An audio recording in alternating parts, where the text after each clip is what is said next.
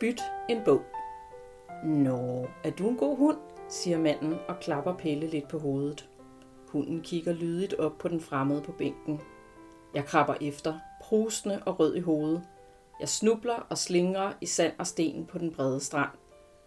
Det må du altså virkelig undskylde, sprutter jeg forpustet. Han plejer aldrig at løbe så langt væk fra mig. Manden løfter blikket fra hunden til mig. Hans øjne er fulde af kærlighed. Jeg stanser midt i bevægelsen, og tiden står stille et øjeblik. Sæt dig ned, siger han, og klapper på bænken ved siden af sig. Jeg skal til at sige noget, men opgiver at finde et fornuftigt svar på invitationen. Min krop giver slip, og jeg lader skuldrene falde ned, mens jeg lyner min jakke op og sætter mig på bænken ved siden af manden, der kærligt ærer min hund på hovedet. Pelle kigger forelsket på sin nye ven og smelter ned på jorden og lægger sig med hovedet oven på mandens ene skosnude. Vi sidder lidt i tavshed og ser ud over vandet. Det er en stille dag. Umærkelige langsomme bølger ruller dovent op på stranden og sender lyden af hav og tang og salt og liv op mod os på bænken. Vi sidder sådan en stund og bare er. Hvorfor skriver du ikke? spørger manden pludselig. Jeg drejer hovedet og ser måbende på ham. Hvorfor siger du det? spørger jeg. Han ser på mig med uendelige blå øjne. Han er en af den slags mennesker, der hverken er unge eller gamle. Hans tynde lysegrå hår og den skaldede isse afslører, at han må være oppe i årene. Men øjnene og det hemmelighedsfulde smil er ungt, næsten barnligt. Du vil jo gerne skrive, ikke? fortsætter han med et drillende smil. Jo, svarer jeg, helt paf over, at manden på bænken og ensynligt kan læse mine tanker. Jeg ser ned på hunden, som stadig ligger med sit hundehoved på hans ene fod. Du skal jo bare gå i gang, smiler manden til mig. Skal jeg hjælpe dig? Jeg skal lige til at komme med en eller anden forklaring om, at jeg bare aldrig har tid, eller at jeg lige mangler den helt rigtige idé, eller at jeg også lige skal købe en ny computer, inden jeg rigtig kan komme i gang. Men noget i mig bremser den sædvanlige selvbegrænsende ordflom af undskyldninger for ikke at gøre det, jeg virkelig gerne vil.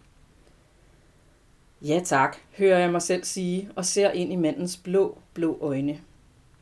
Kender du bytten bogskabet op på Pindholtvej, spørger manden med solskin i blikket. Ja, svarer jeg og peger med en tommelfinger over skulderen op mod vejen bag os. Det røde og hvidstribede skab op på bakken? Netop, svarer han og fortsætter. I morgen tidlig kan du finde et kladehæfte i skabet. På første side finder du dagens emne. Så tager du hæftet med hjem og skriver en side eller to om emnet, og i morgen eftermiddag går du op og lægger hæftet tilbage i skabet. Aftale? Spørger han og ser på mig med et revesmil, der får mig til at gengælde smilet og svare. Aftale. Jeg vender mig om og kigger op mod det sted, hvor bogskabet står. Jeg kan ikke se det herfra, hvor vi sidder, men jeg kender godt skabet, som jeg tit har kigget i, når jeg er gået forbi. Jeg har aldrig rigtig fundet ud af at huske en bog, når jeg gik den vej, siger jeg. Jeg kan ikke lide at tage en bog, hvis jeg ikke har en at bytte med. Manden svarer ikke, og da jeg vender mig om igen, er han væk. Min hund har rejst sig op og sidder og kigger ud over vandet, men manden er væk og ikke til at se, hverken til den ene eller den anden side. Jeg sidder lidt og kigger fra side til side med åben mund og ved ikke helt, hvad jeg skal tænke. Jeg bliver faktisk i tvivl, om han overhovedet var der, eller om det hele er foregået i min fantasi. Hunden kigger utålmodigt op på mig, så jeg rejser mig og giver ham snoren på. Vi går hjem af. Næste morgen cykler jeg alligevel op til bogbytteskabet på Pindholtvej. Jeg har overvejet frem og tilbage, men min nysgerrighed vinder slaget, og jeg må op og se, om der er et klædehæfte i skabet. Det er sgu ikke normalt at lave aftaler med fremmede mænd på offentlige bænke, mumler jeg for mig selv, men jeg kan alligevel ikke lade være. Jeg stiller cyklen op ad hækken ved siden af skabet, der ligner et af badehusene nede på stranden. Det har røde og hvide striber og et pyramideformet sort tag. Byt en bog, står der på skabslågen. Jeg åbner forsigtigt lågen. Der er to hylder i skabet, og det er fyldt med bøger. Alle mulige slags bøger. Oven på rækken af krimier, klassikere og knaldromaner på den øverste hylde ligger der et kladehæfte. Det giver et lille gib i mig, da jeg får øje på det. Jeg tager hæftet ud og kigger på det. Det er et helt almindeligt skolekladehæfte. Det er orange med et fortrykt felt på forsiden, hvor man kan skrive navn, klasse og årstal. Jeg har haft tusind af den slags hæfter i mit liv. I feltet står der, skriv, udråbstegn med store bogstaver. Jeg åbner hæftet og ser, at manden har skrevet med en meget fin og regelmæssig håndskrift. Dagens emne, Kolon, det bankede på døren. Prik, prik, prik. Jeg står lidt med hæftet i hænderne og overvejer, hvad jeg nu skal gøre. Det er jo sådan set simpelt nok. Jeg skal bare gå hjem og skrive i hæftet, og så skal jeg køre op til skabet igen i eftermiddag og lægge det tilbage, hvor jeg fandt det. Jeg cykler hjem med kladehæftet i lommen på min jakke. Jeg sætter kaffe over og finder en blyant i krukken med skrivegrej på køkkenbordet. Jeg vælger en grøn blyant med viskeleder i enden. Jeg spidser den, og mens kaffen løber igennem, henter jeg en havehønne ude i skuret. Jeg sætter mig til rette ude på terrassen med kaffe, blyant og kladehæfte. Det bankede på døren, skriver jeg på øverste linje på en ny side i kladehæftet. Jeg sidder lidt og tænker, jeg aner ikke, hvad historien skal handle om, men nu er jeg i gang. Jeg begynder at skrive. Jeg skriver om mig selv som teenager alene hjemme i min fars hus. Historien handler om, at jeg sidder og bøvler med en matematikopgave og overvejer at stjæle cigaretter fra min far. Jeg aner ikke, hvem det er, der banker på døren, men jeg skriver bare, og pludselig har jeg skrevet en rigtig fin og god historie om at blive konfronteret med sin egen dårlige samvittighed.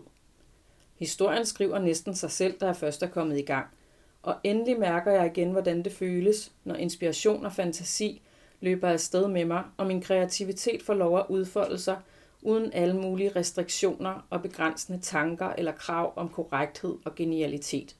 Jeg skriver bare. Jeg skriver og skriver, og glæden vokser inden i mig.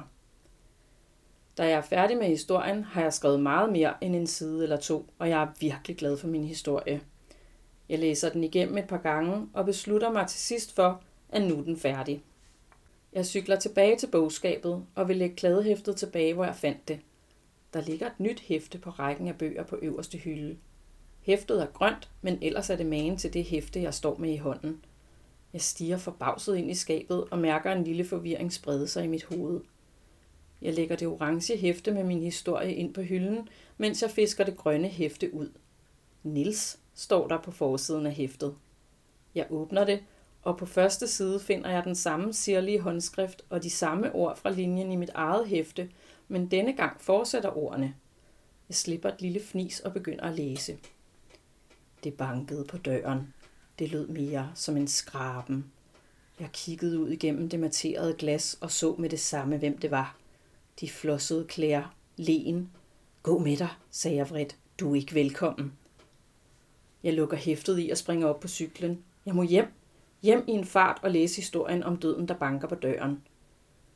Hjemme i haven læser jeg historien i det grønne hæfte igen og igen. Det er en selsom historie om en mand, der forhandler med døden og vinder over den, fordi han holder fast i kærligheden. Det er en god historie, helt anderledes end min. Der er noget mystisk og urovækkende over den. Kan man forhandle med døden? Er det ikke lidt som at tisse i bukserne? Han kommer jo bare igen en anden dag, tænker jeg. Der løber en lille kuldegysning ned ad min ryg. Den lune juni eftermiddag lakker mod enden, og solen er gået om bag træerne i naboens have. Det bliver koldt nu, så jeg går ind i huset. Næste morgen står jeg tidligt op og cykler op til bogskabet. Jeg er fuld af forventning og glæder mig bare til at se, om det orange hæfte er tilbage med et nyt skriveemne. Det kribler i mig af spænding og nysgerrighed for at se, om der er noget til mig i skabet. Der ligger det, det orange klædehæfte. Der er også en lille flad pakke i brun papir med en snor bundet omkring. Jeg tager kladehæftet og pakken ud af skabet og lægger det grønne hæfte tilbage. Jeg kan ikke vente. Jeg må åbne pakken med det samme. Jeg binder snoren op og vikler indholdet i pakken ud af papiret. Det er to flade køleskabsmagneter. Den ene er hvid, og den anden er sort. Whatever you decide to do, make sure it makes you happy, står der med hvid skrift på den sorte magnet. På den hvide står der, P.S. I love you. De er fine. Jeg plejer ikke at have magneter på mit køleskab. Jeg synes, det ser rodet ud. Men de er faktisk ret fine, de to magneter. Jeg bladrer i klædehæftet og finder Nilses fine håndskrift på siden efter min historie fra i går. Kære ven, du tror, du behøver mig for at kunne skrive, men det gør du slet ikke. Jeg ville så gerne blive og bytte historie med dig i bogbytteskabet, men tiden er rendet ud for mig. Vid, at der inde i dig er en uudtømmelig kilde af ord og fortællinger, som blot venter på, at du slipper dem fri. Tøv ikke. Skriv på livet løs. Skriv og lad dine ord leve. Skriv og lev dit liv. Bare skriv. Bare lev. Skriv og lev. Nils. Jeg stiger forbløffet på ordene i kladehæftet. Jeg mærker skuffelsen brede sig ud i min krop. Hvad så nu? Var det så bare det? Jeg havde sådan glædet mig til en ny skriveudfordring, og så får jeg bare to køleskabsmagneter. Hvad er nu det for noget? Irriteret smider jeg det orange klædehæfte og køleskabsmagneterne op i cykelkurven. Jeg står lidt og glor formålsløst ind i skabet. Så tager jeg en rask beslutning og tager også det grønne klædehæfte med hjem igen. Hjemme i køkkenet lægger jeg både det grønne og det orange klædehæfte fremme på køkkenbordet. Jeg smider det brune papir og køleskabsmagneterne i skraldespanden. Men jeg fortryder og fisker magneterne op igen. Jeg hænger dem op på køleskabet. Jeg står lidt og kigger på dem og overvejer, hvad jeg nu skal gøre. Slukøret sætter jeg kaffe over og går over i skuret efter en havehønne. Jeg står lidt og lytter ude i haven. Hvis jeg lukker øjnene, kan jeg næsten høre havet.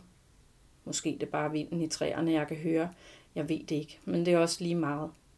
Jeg går ind i køkkenet og laver en bakke med kaffe, mælkekanden, klædehæfter og den grønne blyant fra i går.